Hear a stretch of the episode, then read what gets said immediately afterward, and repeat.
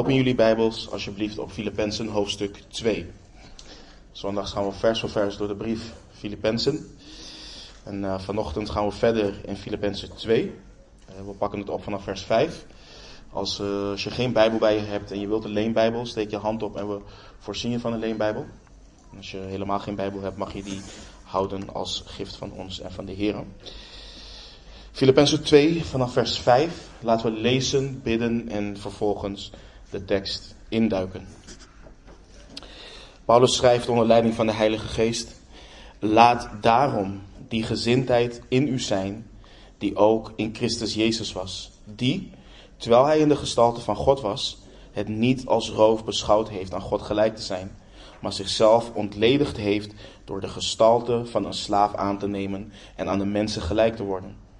En in gedaante als een mens bevonden, heeft hij zichzelf vernederd en is gehoorzaam geworden tot de dood, ja, tot de kruisdood. Laten we bidden.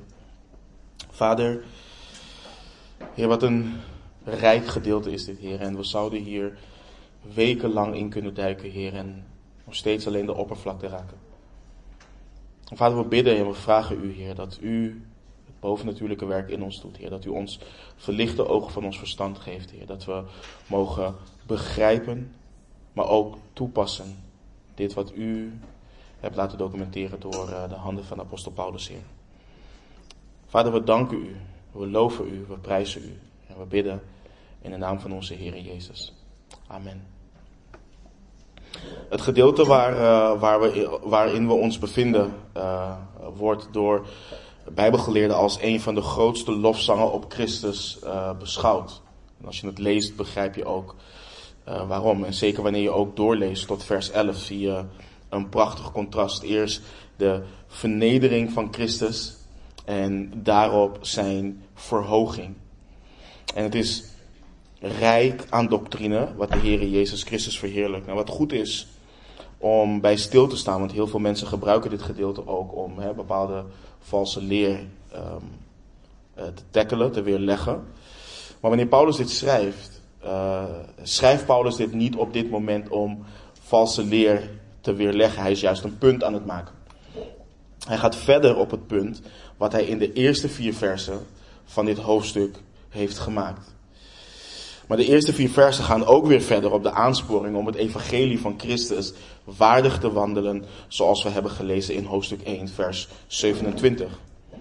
Nou, we zien dat het begint met laat daarom die gezindheid in u zijn, die ook in Christus Jezus was. En laat daarom dwingt ons om terug te gaan naar wat we hiervoor hebben gelezen. En alhoewel het hopelijk nog vers is um, op ons netvlies van vorige week, wil ik toch de eerste vier versen met jullie lezen. En dan ook doorlezen naar wat we vanochtend hebben uh, gelezen en dan de tekst echt gaan behandelen. Dus in vers 1 vanaf Filippenzen, Filippenzen 2 vanaf vers 1 schrijft Paulus, als er dan enige bemoediging is in Christus, als er enige troost is van de liefde, als er enige gemeenschap is van de geest, als er enige innige gevoelens en ontfermingen uh, zijn, maak dan mijn blijdschap volkomen. Doordat u eensgezind bent, dezelfde liefde hebt, één van ziel bent en één van gevoelen. Doe niets uit eigen belang of eigen dunk, maar laat in nederigheid de een de ander voortreffelijker achter dan zichzelf. Laat een ieder niet alleen oog hebben voor wat van hemzelf is, maar laat een ieder ook oog hebben voor wat van anderen is. En dan onze tekst van vanmorgen, laat daarom die gezindheid in u zijn, die ook in Christus Jezus was.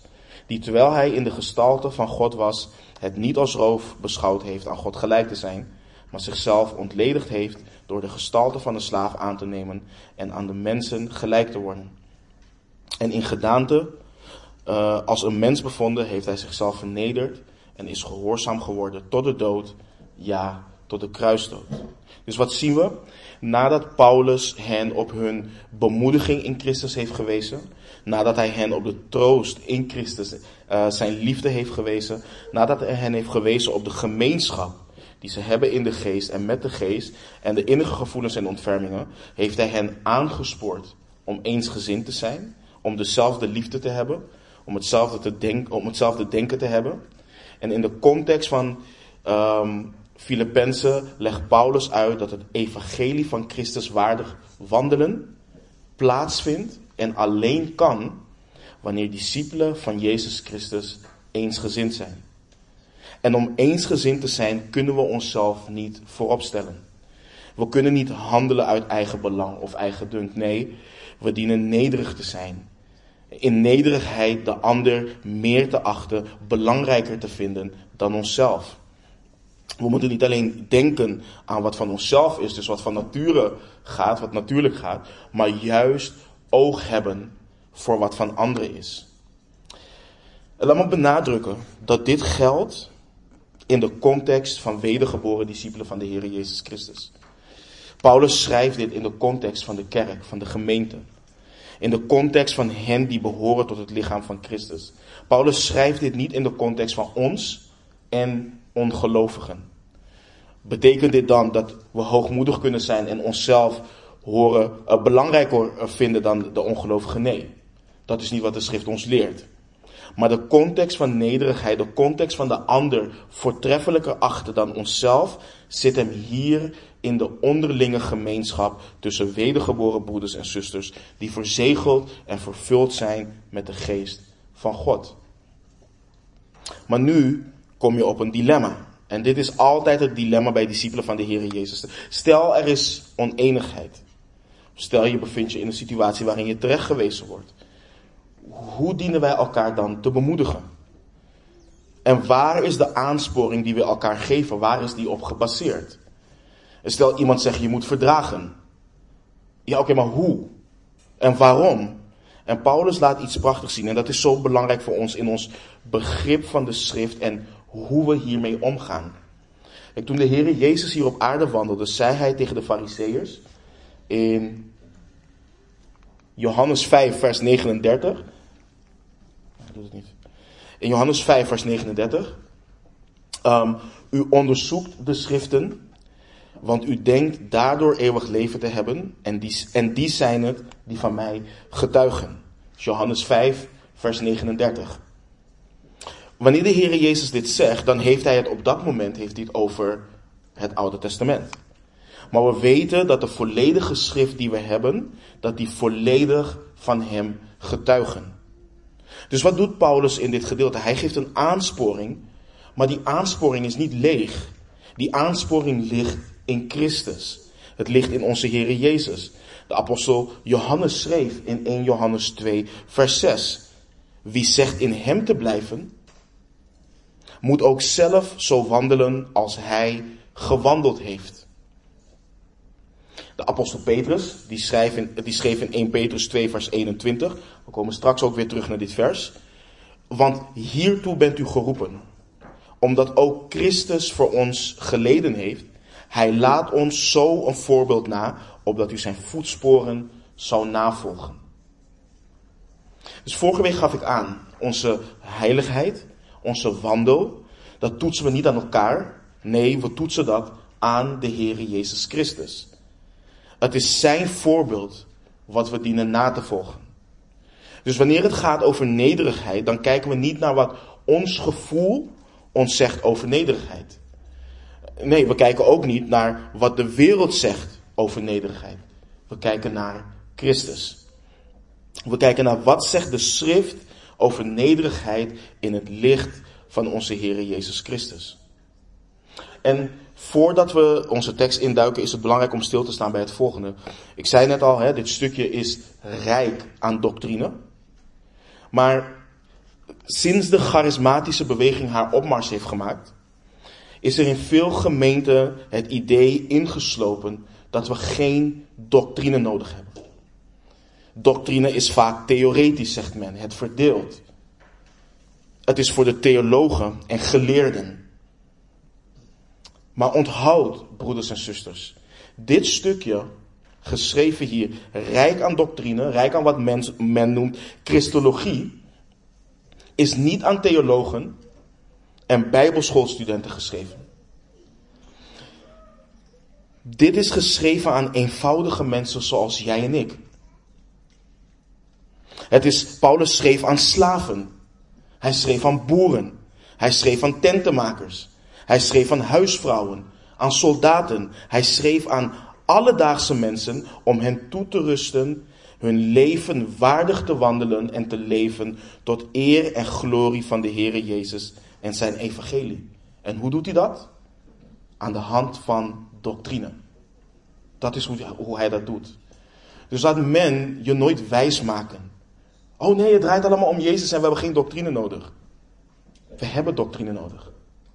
Anders kunnen we niet definiëren wie Christus is en wat uit hem voortvloeit. En waarom ik dit benadruk is om het volgende.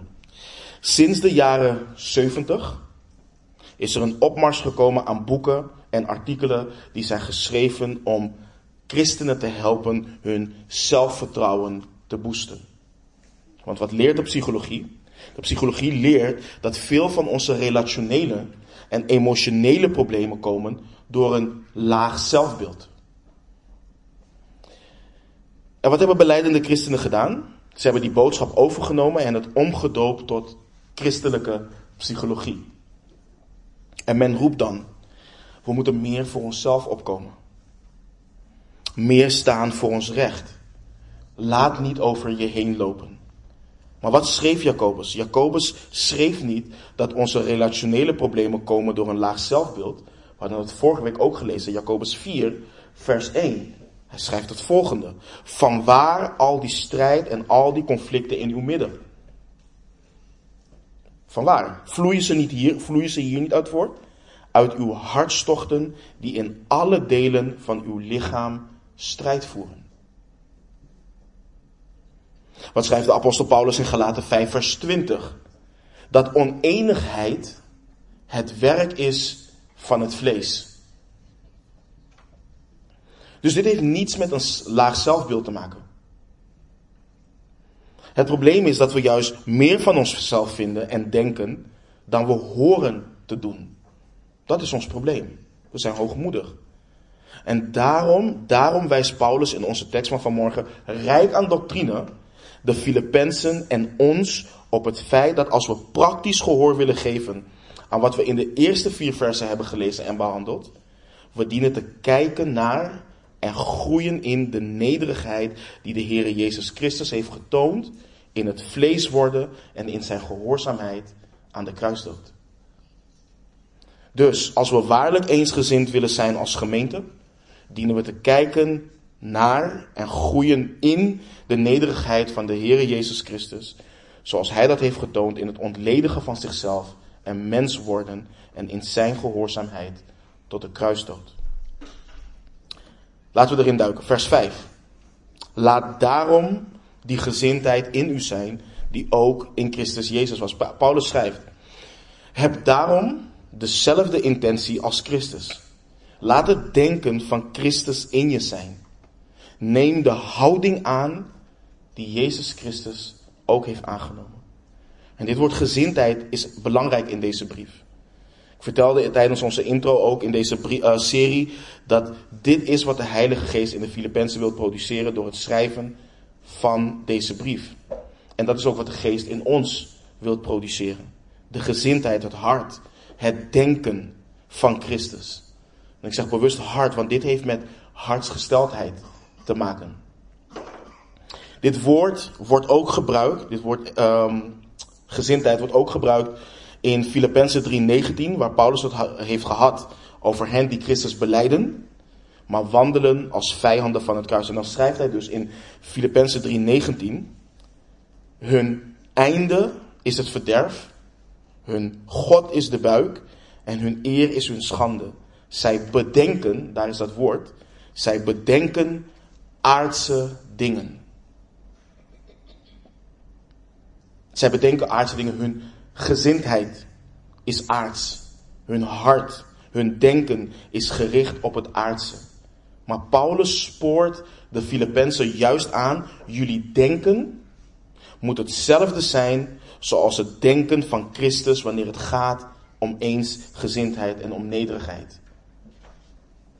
En lieve broeders en zusters, vorige week hebben we het gezien. Maar laat het, laten we het vandaag weer benadrukken. Waar gaat het Paulus om? Het gaat Paulus om Christus. Het leven is voor hem immers Christus. Het is Christus. Laat het voor ons ook zo zijn, broeders en zusters. Laat het niet zo zijn dat wij aards denken. Laat het niet zo zijn dat wij doen wat wijs is in eigen ogen. Nee, laat ons kijken naar Hem die volmaakt is en in volmaaktheid heeft gewandeld. Laten we kijken naar Hem die de leidsman en voleinder van ons geloof is. En soms heeft een broeder of zuster advies nodig. En dan kan het zijn, dan kan het onze neiging zijn om begrip te tonen. Om empathisch te zijn, zoals de, zoals de wereld leert om empathisch te zijn.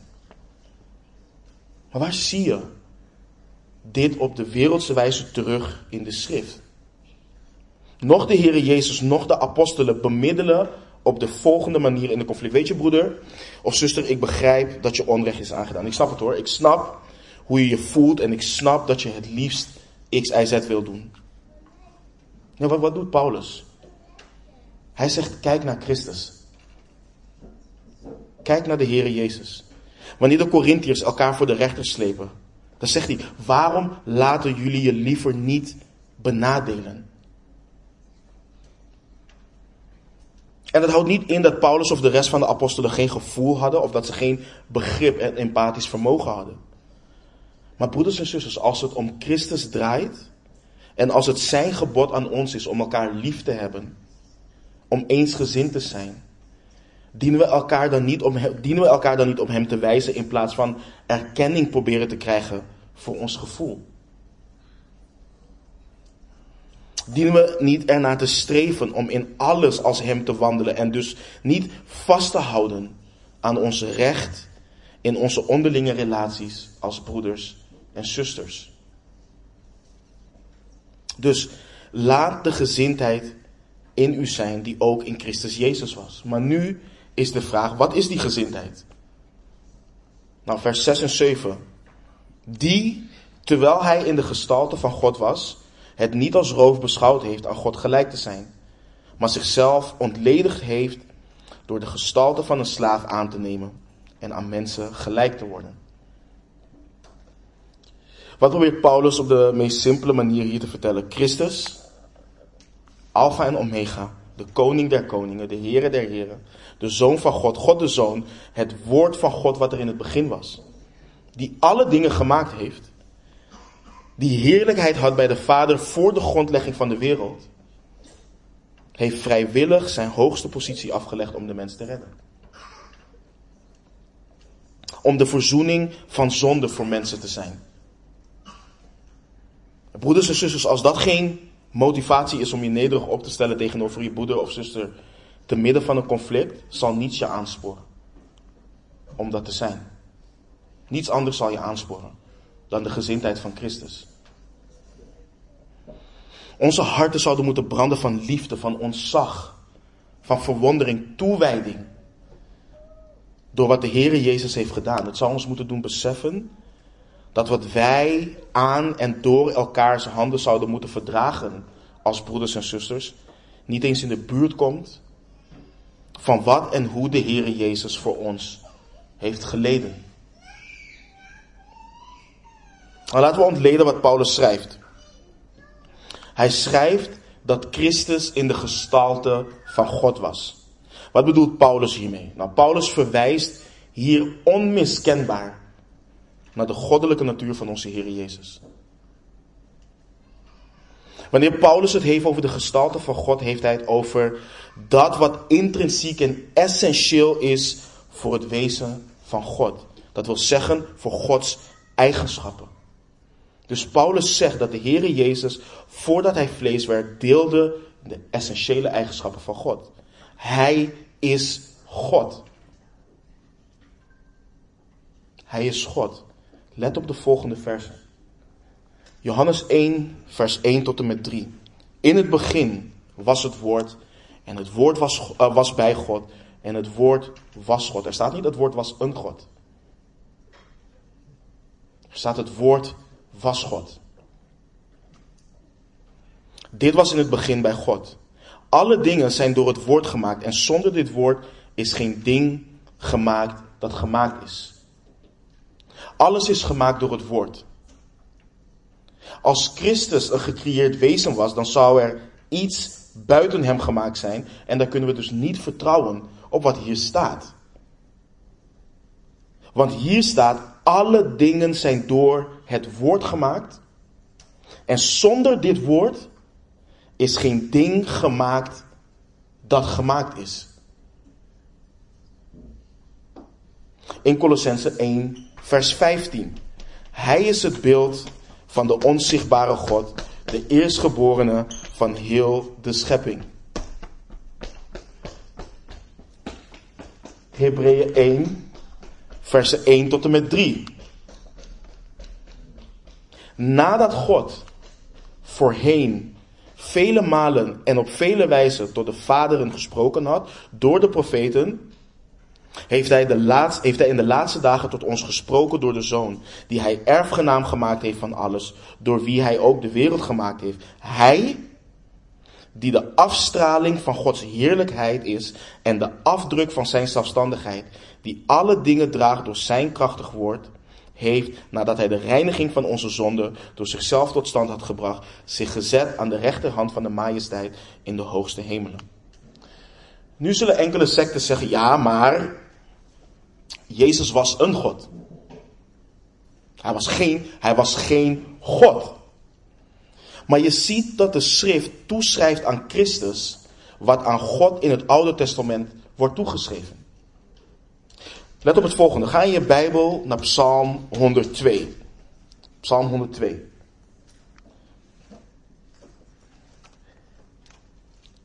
Laten we versen 26 tot en met 28 lezen waar het volgende staat. Psalm 102, versen 26 tot en met 28. De psalmist zegt, of schrijft, U hebt voorheen de aarde gegrondvest.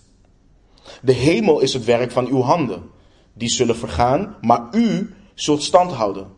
Zij allen zullen verslijten als een kleed. U zult ze verwisselen als een gewaad en zij zullen verdwijnen. Maar u blijft dezelfde. Aan uw jaren zal geen einde komen.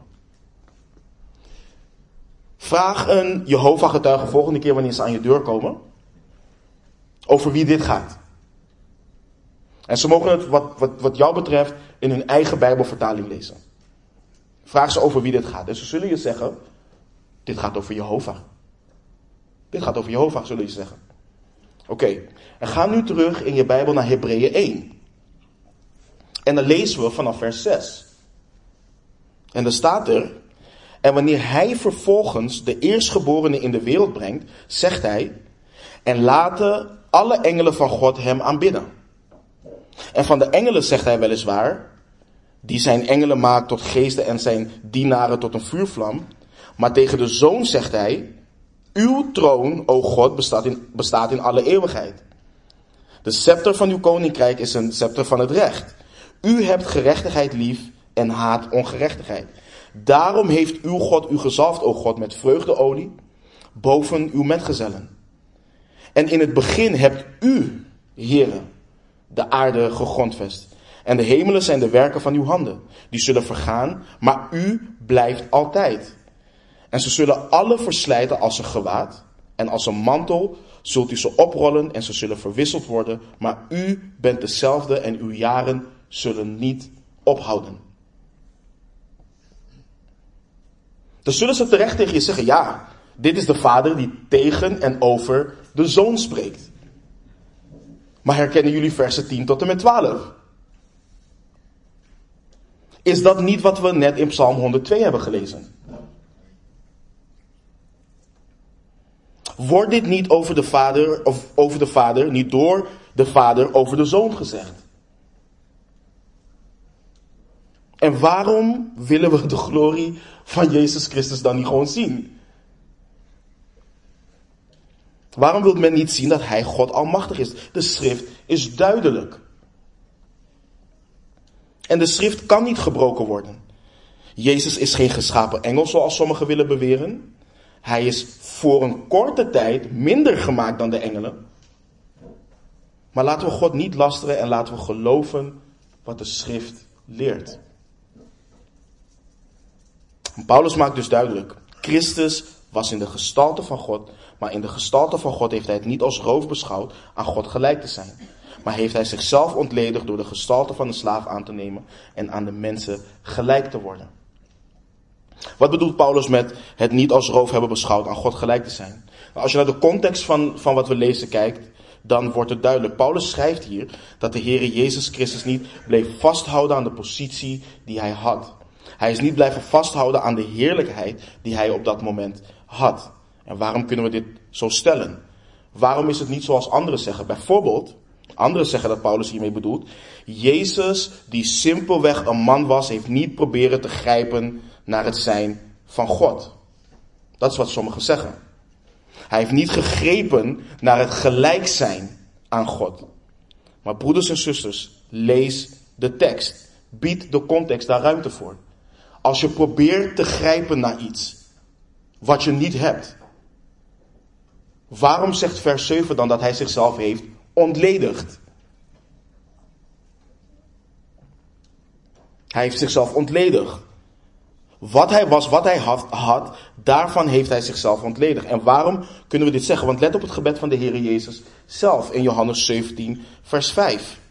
En nu, verheerlijk mij, u, Vader, bij uzelf met de heerlijkheid die ik bij u bezat voordat de wereld er was.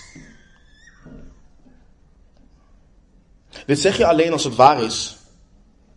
Als het waar is wat hij nog meer heeft gezet. Namelijk dat hij en de Vader eens zijn. En dat wanneer je hem hebt gezien, je de Vader hebt gezien. En dit laat het mysterie zien van de Vader in hem en hij in de Vader. God is één, broeders en zusters.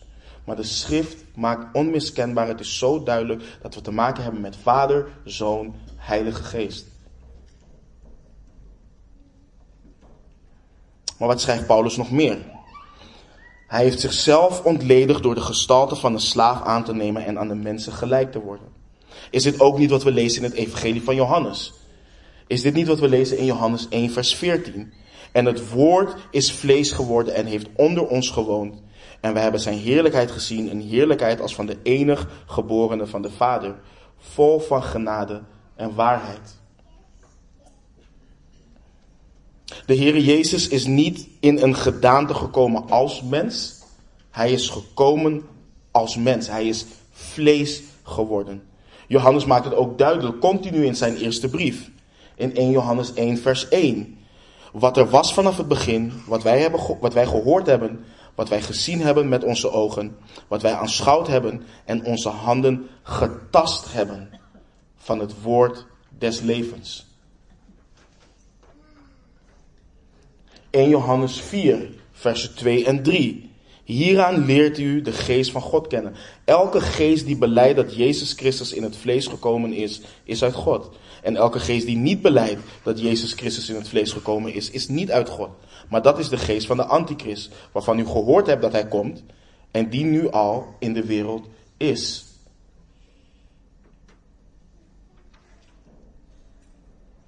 De, de, de leer dat de Heer Jezus Christus mens is geworden, dat hij hier in het vlees op aarde heeft gewandeld, is essentiële leer.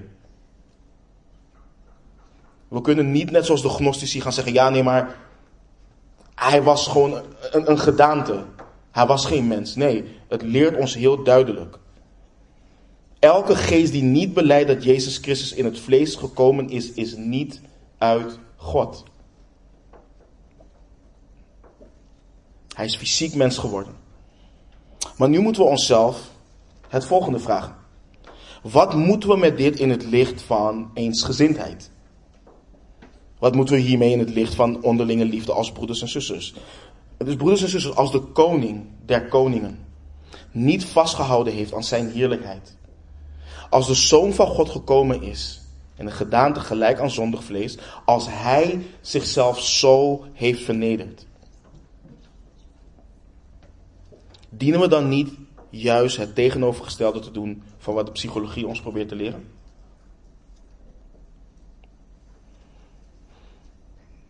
Dienen we onszelf niet te ontledigen, niet hoger van onszelf te denken, maar juist, juist de positie van een slaaf aan te nemen richting elkaar.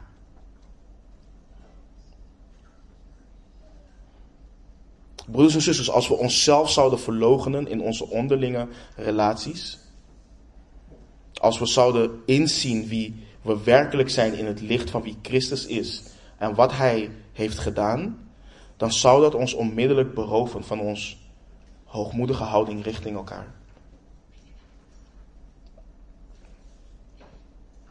Weet je wat zoveel kerken kapot heeft gemaakt? Zoveel onderlinge relaties binnen het lichaam van Christus? Ik praat niet met hem of haar pas wanneer hij of zij excuses heeft gemaakt.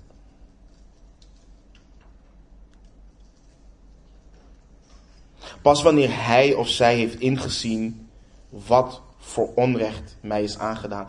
Pas wanneer er vergeving is gevraagd. En broeders en zusters, wij denken dat dit een gevoel van rechtvaardigheid is. Dat dit gerechtigheid teweeg brengt.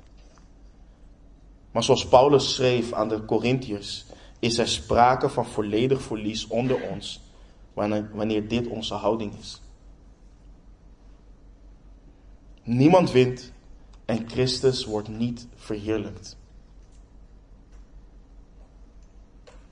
En begrijp me niet verkeerd, er zijn momenten, en de schrift leert dat ook, wanneer fellowship simpelweg niet meer kan plaatsvinden.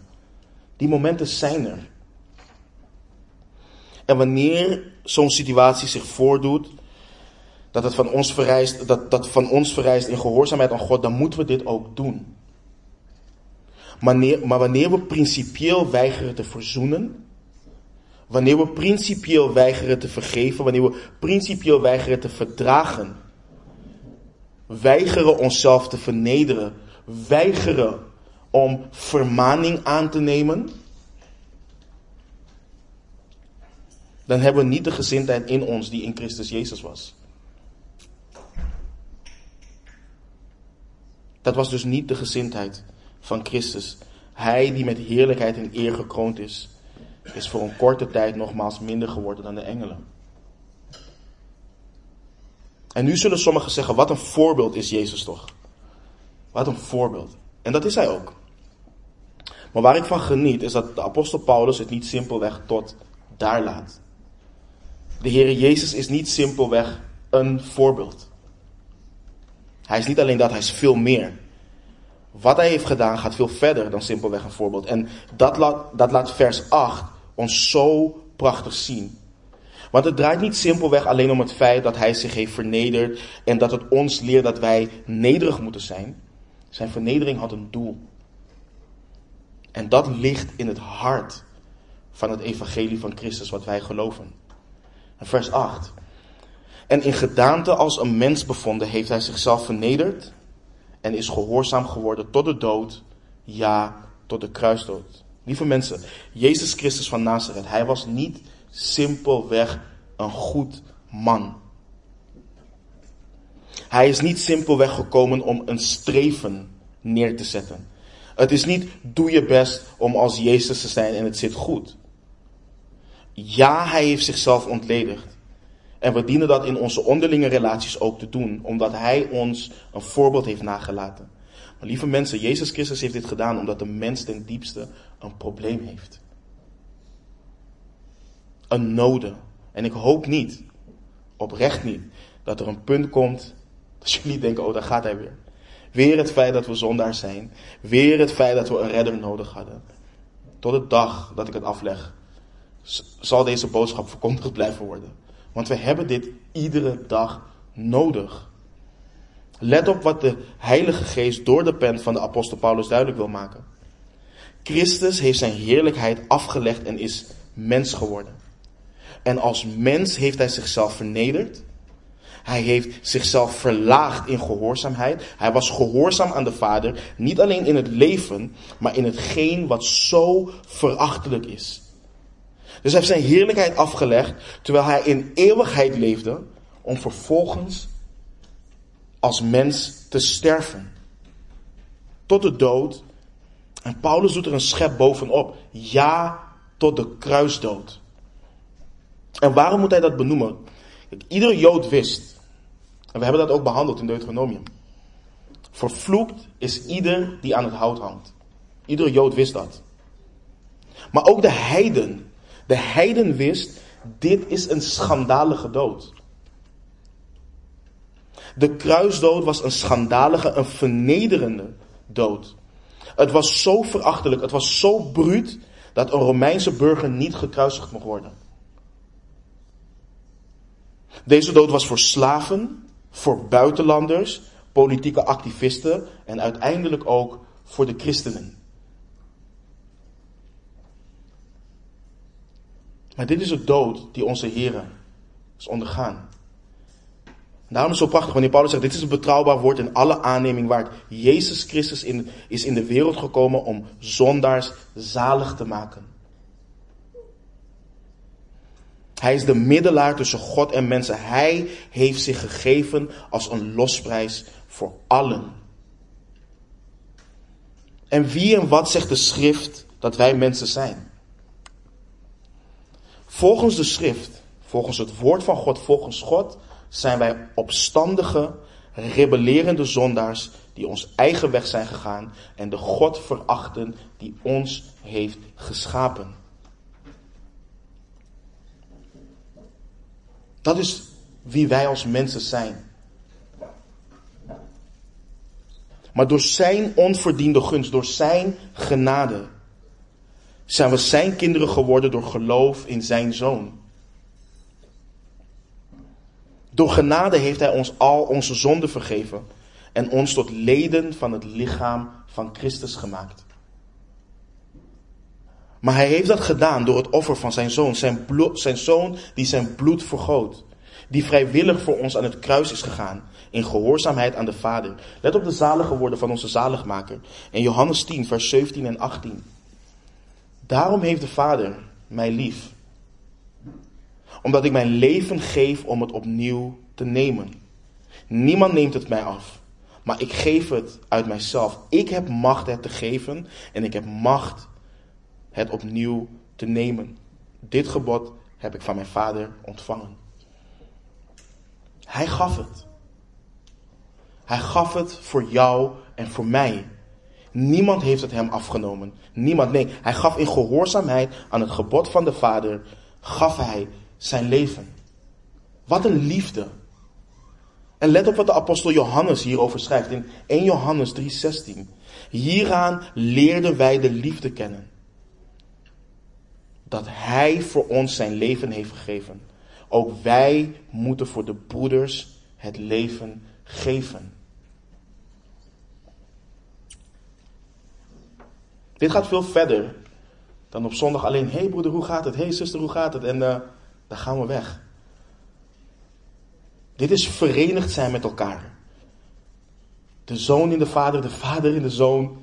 En zo wil de zoon ook dat wij samen één zijn in Hem. Let op wat de apostel Paulus schrijft in het begin van zijn brief aan de Galaten, Galaten 1, vers 3 en 4. Genade zij u en vrede van God de Vader en van onze Heere Jezus Christus, die zichzelf gegeven heeft voor onze zonden.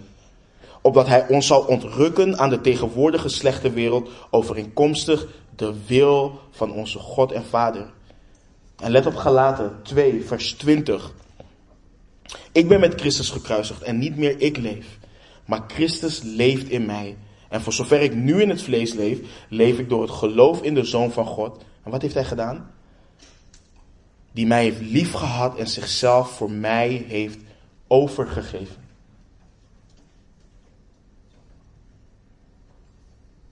Waarom zijn deze versen zo belangrijk? Het werk van Christus aan het kruis is hetgeen wat ons in alles hoort te drijven. De persoon die onverschillig is voor het werk van Christus aan het kruis, de persoon die Christus beleidt maar leeft als een vijand van het kruis, wordt niet bewogen en wordt niet gedreven om in gehoorzaamheid gehoor te geven aan deze geboden. Zet een, zet een beleidende christen voor je neer. Die iedere doctrine voor je kan citeren. Maar heeft hij of zij geen liefde voor broeders of zusters. Dan is hij of zij niet wedergeboren. Zo simpel is het. Zo zwart-wit stelt de schrift dit.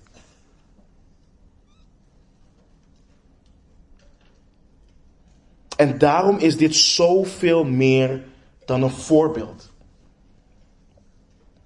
Jezus Christus is ons hel.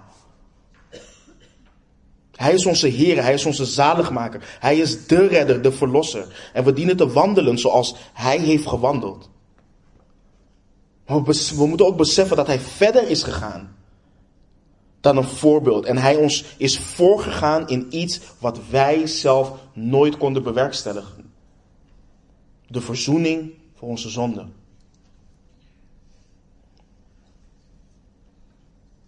De straf dragen die op ons gelegd was, de toorn van God doen wijken. Niemand kan de toorn van God doen wijken door simpelweg aan bijbelse principes te houden. Nee, Christus moet jouw Heer en jouw Verlosser zijn. Hij moet jouw zaligmaker zijn. Hij is geen moraalridder. Nee, lieve mensen, er is een wezenlijk verschil in hoe wij wandelen als hij heeft gewandeld en wie hij is en wat hij heeft gedaan in zijn wezen. Petrus laat dit verschil ook zien in 1 Petrus 2. We hadden het net, hadden vers 21, maar nu lezen we versen 19 tot en met 25. 1 Petrus 2 vanaf vers 19. Want dat is genade. Als iemand om het geweten voor God dingen verdraagt die hem pijn doen en daarbij ten onrechte leidt. Want wat voor roem is er als u het geduldig verdraagt wanneer u zondig en daarvoor slagen ontvangt. Maar als u het geduldig verdraagt wanneer u goed doet en daarvoor lijdt, is dat genade bij God. Want hiertoe bent u geroepen, omdat ook Christus voor ons geleden heeft. Hij laat ons zo een voorbeeld na, opdat u zijn voetsporen zal navolgen. Hij die geen zonde gedaan heeft en in wiens mond geen bedrog gevonden is. Die toen hij uitgescholden werd niet terugschold en toen hij leed, niet dreigde, maar het overgaf aan hem die rechtvaardig oordeelt. En let nu op. Die zelf onze zonden in zijn lichaam gedragen heeft op het hout, opdat wij voor de zonden dood, voor de gerechtigheid zouden leven. Door zijn striemen bent u genezen. Want u was als dwalende schapen, maar u bent nu bekeerd door de herder en opziener van uw zielen. Let op wat Petrus doet. Hij heeft het over het voorbeeld wat we moeten navolgen. Het lijden en verdragen zoals Christus heeft verdragen. Petrus geeft het voorbeeld voor onze wandel zoals Paulus het ook heeft gedaan in de tekst die we vanmorgen behandelen. Maar de Heilige Geest laat het niet daarbij. Hij wijst ons op het feit dat Christus is wat wij niet zijn en is gegaan waar wij niet kunnen gaan. Kijk, van versen 19 tot en met 23 zou je principes kunnen maken. Maar, van, maar vers 24 en 25 boren dwars door je hart heen. Hij is voor mij gestorven. Een nietige zondaar als ik. Ga naar een verlorene en citeer versen 19 tot en met 23 en ze zeggen ja, amen. Dit is een prachtige manier om te leven. Dit zouden we allemaal moeten navolgen en de wereld zou een veel betere plek zijn. Maar citeer vers 24 en 25 erbij en je laat ze zien dat Christus voor hen moest sterven omdat zij zelf zondaars zijn.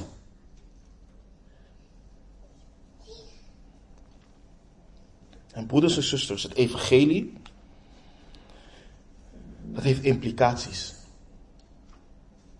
Weet je hoeveel mensen zeggen dat Christus, dat ze geloven dat Christus voor hun is gestorven.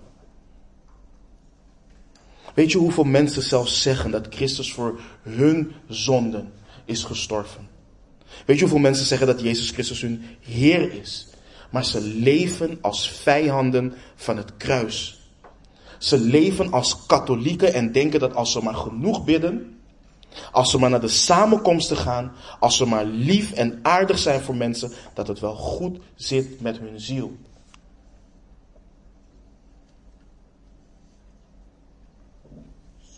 Maar dat is niet wat God leert door zijn schrift. Nee, als jij waarlijk gelooft dat Jezus Christus voor jou gestorven is, dan heb je nieuw leven en dit leven vloeit voort uit Christus en zijn evangelie en het transformeert jou.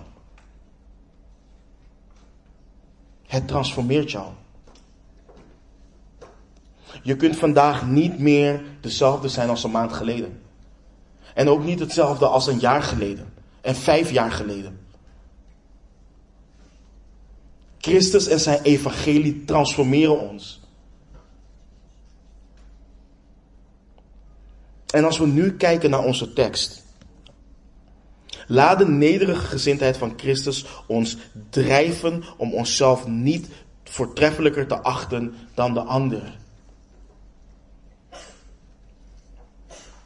Laat het ons drijven om niet hoger te denken van onszelf. Laat het ons drijven om te handelen op een wijze wat het hoogste goed zoekt van onze broeders en zusters. Laat de nederige gezindheid van Christus in ons zijn en ons drijven om onszelf te verloochenen omwille van onze broeders en zusters. De Heere Jezus bad tot de Vader. Vader, als u wilt, neem deze drinkbeker van mij weg, maar laat niet mijn wil, maar de uwe geschieden. En het is makkelijk om te zeggen, Heer, laat uw wil geschieden of ik deze baan krijg, ja of nee. Heer, laat uw wil geschieden of ik dit huis krijg, ja of nee. Maar wat als mijn broeder of zuster en ik tegenover elkaar staan? Wat als een broeder of een zuster mij vermaant? Mij terechtwijst op zonde? En wat als ik me dan op dat moment dien te vernederen? Wat als ik dien te vergeven? Wat als ik dien te verdragen? Zeggen we dan met dezelfde ijver en ook in gehoorzaamheid, laat niet mijn wil, maar de uwe geschieden.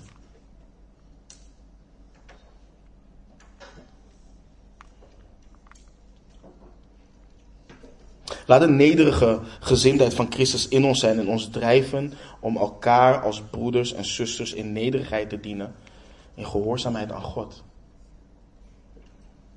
Wat het ons ook zal kosten en wat we ook moeten dragen in onze onderlinge relaties als broeders en zusters geboren uit God.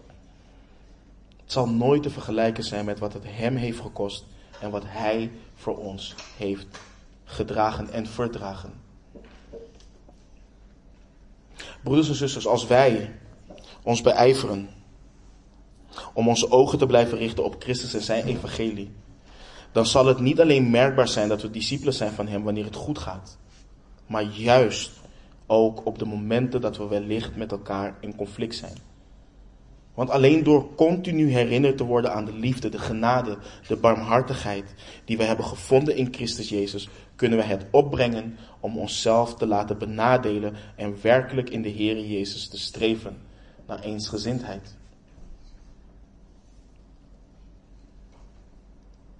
Laat daarom die gezindheid in u zijn die ook in Christus Jezus was. Die terwijl hij in de gestalte van God was, het niet als roof beschouwd heeft aan God gelijk te zijn, maar zichzelf ontledigd heeft door de gestalte van een slaaf aan te nemen en aan de mensen gelijk te worden. En in gedaante als een mens heeft hij zichzelf vernederd en is gehoorzaam geworden tot de dood, ja, tot de kruisdood. Broeders en zusters, als de Zoon van God zich zo heeft vernederd, kunnen wij dan rechtvaardigen om hoogmoedig tegen elkaar te zijn als onderdelen van hetzelfde lichaam? Kunnen wij het ons veroorloven als we terecht gewezen worden op zonde? Wie ben jij om mij te oordelen?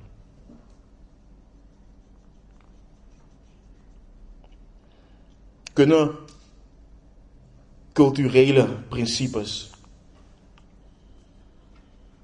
onze onderlinge banden regeren. Jullie weten, ik kom uit Curaçao. Op Curaçao zou ik nooit tegen een oudere man hem op een fout kunnen wijzen. Dat bestaat niet. Ook al is hij fout. Dat doe je gewoon niet. Maar in Christus is dat verschil er niet in Christus, of je 40, 30, 20, 50 jaar ouder bent. Als je zondig zondigt, dan moet je gewezen worden op zonde. En dien je je ook te bekeren. En dan kunnen we niet een hoogmoedige houding hebben. We moeten vechten tegen hoogmoed.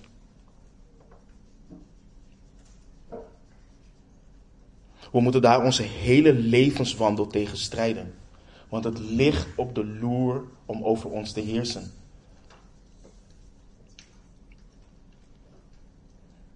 We moeten er tegen vechten voor onze onderlinge relaties als broeders en zusters, voor ons huwelijk, voor onze band met onze kinderen. We moeten hier actief tegen strijden. Doe niets uit eigen belang of eigen dunk, maar laat in nederigheid de een de ander voortreffelijker achten dan zichzelf. Laat een ieder niet alleen oog hebben voor wat van hemzelf is, maar laat een ieder ook oog hebben voor wat van anderen is. Laten we bidden. Vader,